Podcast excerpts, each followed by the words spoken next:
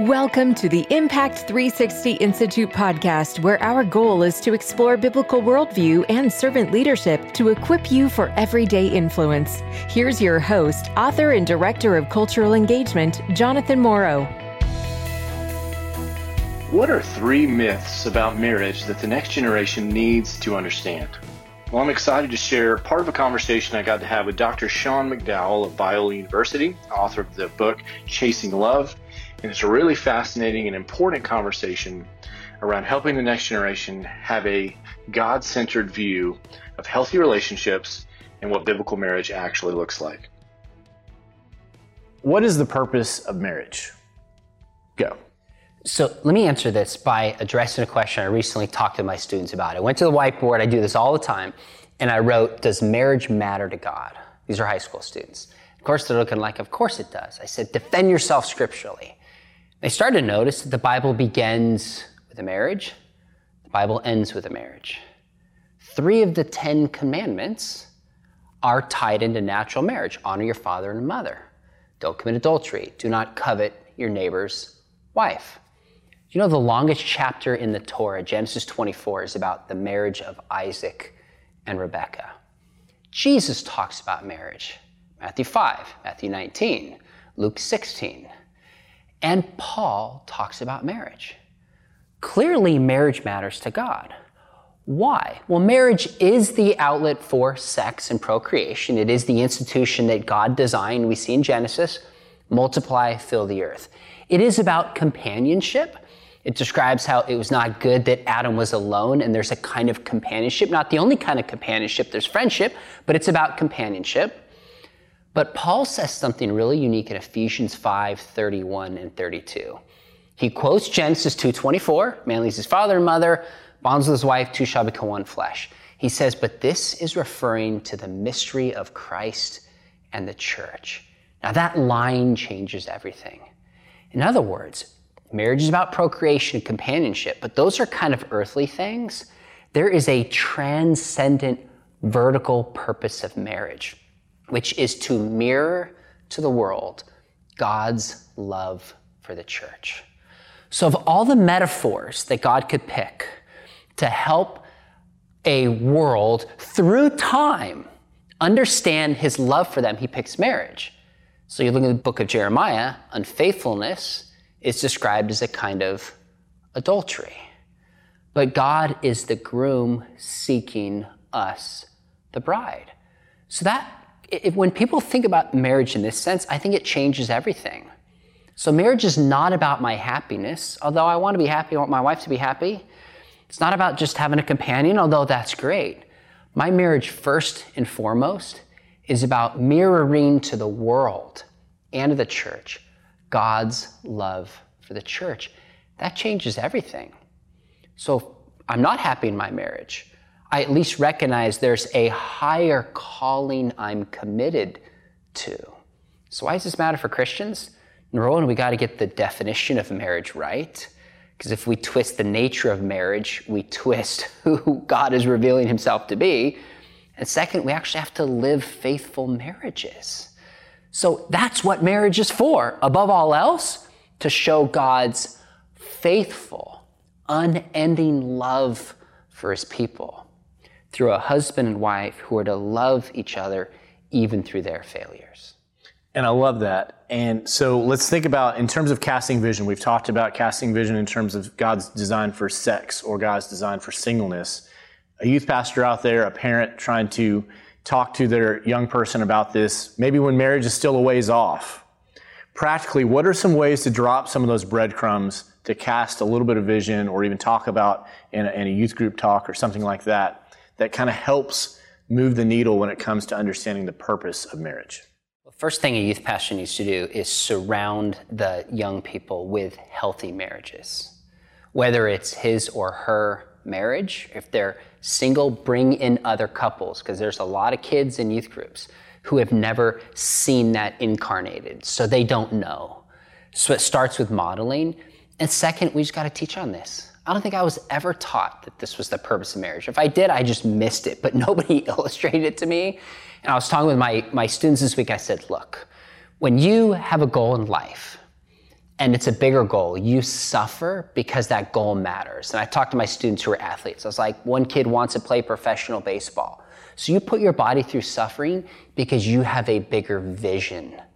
All if school matters to you, you put yourself you suffering, less sleep, exhaustion because you have a goal that matters. Well, what's the goal that matters? If you want to get married, your choices now matter. Let's talk about how good and how beautiful and wonderful God designed marriage to be. Realistically, cast a vision for them so they can begin to see how their choices they're making now are going to affect them within the future. That's so good. And just like anything, there's myths that develop. Myth number one about marriage marriage will fulfill your ultimate relational needs. Talk about this one. Throughout a lot of history, nobody would be tempted to believe that. But in more modern times, the last century or so, we have this romantic view of marriage that you find this soulmate. And then once you find that soulmate, love will just sweep you away. Look, I've been married to my high school sweetheart for over two decades. I think my wife is beautiful. I thank the Lord for my wife and don't feel like I deserve her many, many days. But she cannot fulfill my deepest, ultimate relational needs and I can't fulfill her, hers, for a couple reasons. Number one, we're also to have relationships with other family members and friendship. She has a group of girls around her. They come together and they connect and they just share these mom needs and desires that I can't with her, and that just fills her up. And she's supposed to have that. I love hanging with the boys and playing basketball and chatting and doing guy things. There's something that fills us up having those kind of relationships too. But I think it's also really unhealthy to get married to somebody and expect that person to fulfill all your relational needs. Can you imagine what's going to happen when that person doesn't fulfill your needs? That expectation is going to cause so much conflict, so much disillusionment, and the marriage is not going to work. I actually think there's something about relationships that are beautiful in this life, but like C.S. Lewis said, we yearn for something more. So, marriage is one way we can have deep, intimate needs met. One way, not the only way, but it's not meant to fulfill all of them.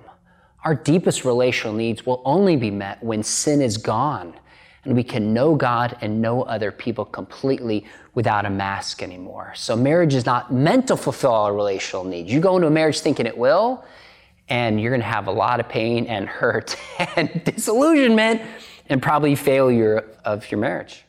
Yeah, and that's really important because, you know, our culture loves to proclaim that message, right? That other people are needed. No, it, it says the exact opposite, right? The romantic comedy industry, everything else. I mean, you're you're going to fulfill everything about me.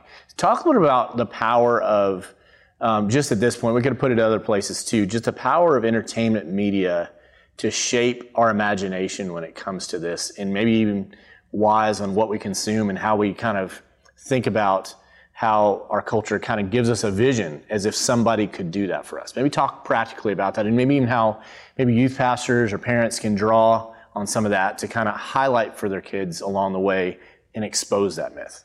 So there's a classic movie now. It's somewhat dated, but I asked my high school students, "Have you seen this?" And they've all still seen The Notebook. At least a lot of the girls have, not the guys. And there's something beautiful about the story a young couple falling in love and then at the very end staying faithful.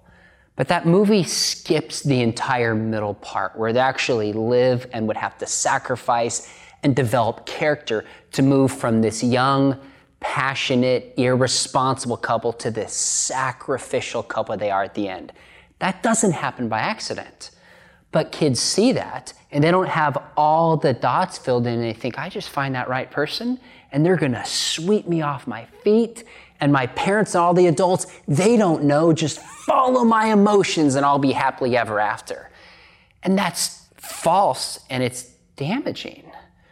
So that's why I, I mean, I've watched that with my kids but I'll talk about it with them. That message is coming through all the time. On the flip side, one of the other damaging messages, especially in pornography, because kids are watching it, is pornography is not about married couples in love. it's not. It's about a one night stand where there is no relationship. The idea in pornography is that if there was a committed relationship, that would be boring sex. But it's, you know, variety is the spice of life. One night stand is where real thrilling, good sex and relationships happen. That is false and it's damaging. So kids are imbibing that marriage is going to just be the greatest thing ever and there won't be struggle, or they're told marriage is actually antiquated and it's broken and it's boring. Man, both of those are unbiblical and they're false. I think a biblical marriage is like we're together no matter what. It's going to be tough, but we're going to work through things. And it's when we sacrifice for that that a greater value comes out of it, far beyond our feelings. That's such good insight and perspective. So now we'll look at another common myth. Myth number two about marriage marriage will get rid of your sin. So I was traveling and speaking a number of years ago. I met a young man who was went to a Christian school, Christian home, Christian church, the trifecta. And he was popular, funny, great athlete, great personality, just had it all. Gets married to a girl who's beautiful inside and out. And six months or so into the relationship, she discovers that he was looking at porn. Well, of course, that devastates their trust. She thinks it's about her not being beautiful enough, and that's not the issue at all. He was convinced that when he had the real thing, sin would go away. This is a devastating lie. Marriage will not magically rid you of your sin because we bring our character into the marriage. So I tell young people all the time, I go, look, if you can't maintain through the Holy Spirit and accountability and forgiveness, self control now, you're not going to magically get self control when you wake up. You'll still find temptation on the internet, you'll still find temptation from other people. Now, the way you're tempted might change, but if you're not able to develop a healthy character going into marriage, it's not going to magically change. Now, there is one sense where marriage can rid you of your sin, in the sense that when you live with somebody that close, this person will see your sin and bring it to the forefront. And I start to realize, Kai, I am selfish. I shouldn't say that. So, in one sense, marriage will bring it a lot closer and you'll be aware of your sin. It's not going to magically make it go away, and people can still hide it in marriage for years. But there is a sense where in marriage where you start to realize my choices affect somebody else, and that's where I have a choice. Okay, am I going to do the right thing? Am I going to grow? Or am I going to buckle down in my sin and my pride? That's huge. And so that's a myth that we need to explode and so that people aren't falsely looking for that. Myth number three married sex is boring. Talk about this one. So there was a famous burger chain commercial a few years ago with Hugh Hefner, founder of Playboy, standing there, sitting there in his kind of famous red robe, and he has a, and he says something to the effect of, you know, I live the life that every guy wishes he could live. He says, you know, variety is the spice of life. You see a redhead, you see a blonde, you see brunette. There's a bite of a steak burger, a bite of a chicken burger. And then it ends. And you watch that, and the idea is that the best sex is when it's spontaneous, when there's variety, just like you wouldn't want one burger every night. You wouldn't want sex with the same person every night. How boring is that? Now, first off, I think it's kind of offensive to women to compare them to food and burgers, but you know, I digress. And this is an idea pushed in our culture. Again, variety is the spice of life. What's interesting, and I document this in the book, is that when you ask people to report their sexual satisfaction, it's actually consistently religious people, in particular women, who report the highest levels of sexual satisfaction. Now, why would that be the case? Well, if God is the one who designed sex to be in a committed relationship, then there's a kind of freedom that comes that when you know with somebody, I'm going to stay with you no matter what. I'm not going to compare you with somebody else. There's not going to be any surprise pregnancies here. If there are, we're going to work this through together. STDs are typically out of the equation. There's a kind of freedom that comes to love and be loved with somebody else. In fact, I talk to a lot of people, the older they get, they're like, actually, sex is very different. but it gets better over time because you just know when there's a relationship and a commitment to that person. Now, what I don't want to say that I think in the church and purity culture we've made that mistake of saying, well, you think sex is good in the world, come to the church and you'll have the best sex. That is the wrong motivation. We should be holy because God is holy. And we also have to be careful to imply that sex outside of marriage is never pleasurable. People enjoy sex outside of marriage. Not always, but sometimes they do. And it's not that every time somebody has sex in marriage, it's necessarily pleasurable. By the way, even the prodigal son, it says he went and lived for a long time and seemed to enjoy himself before he came to his senses. And there was sexuality involved in the way the story is told. So the point is just to say, look, there is a richness that comes from living the way that God designed us to live. And our culture wants to demonize married sex, demonize the Christian position. And my answer is not, well, sex is so much better here. But I'm saying God is the designer of sex.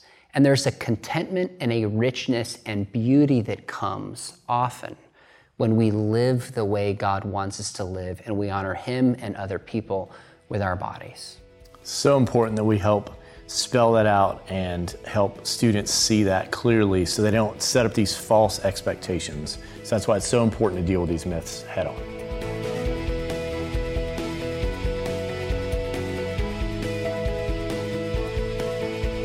For more information about our on campus worldview and leadership experiences for students and our accessible online courses like Explore Truth and Explore the Resurrection, visit impact360.org. Impact 360 Institute. Know, be, live.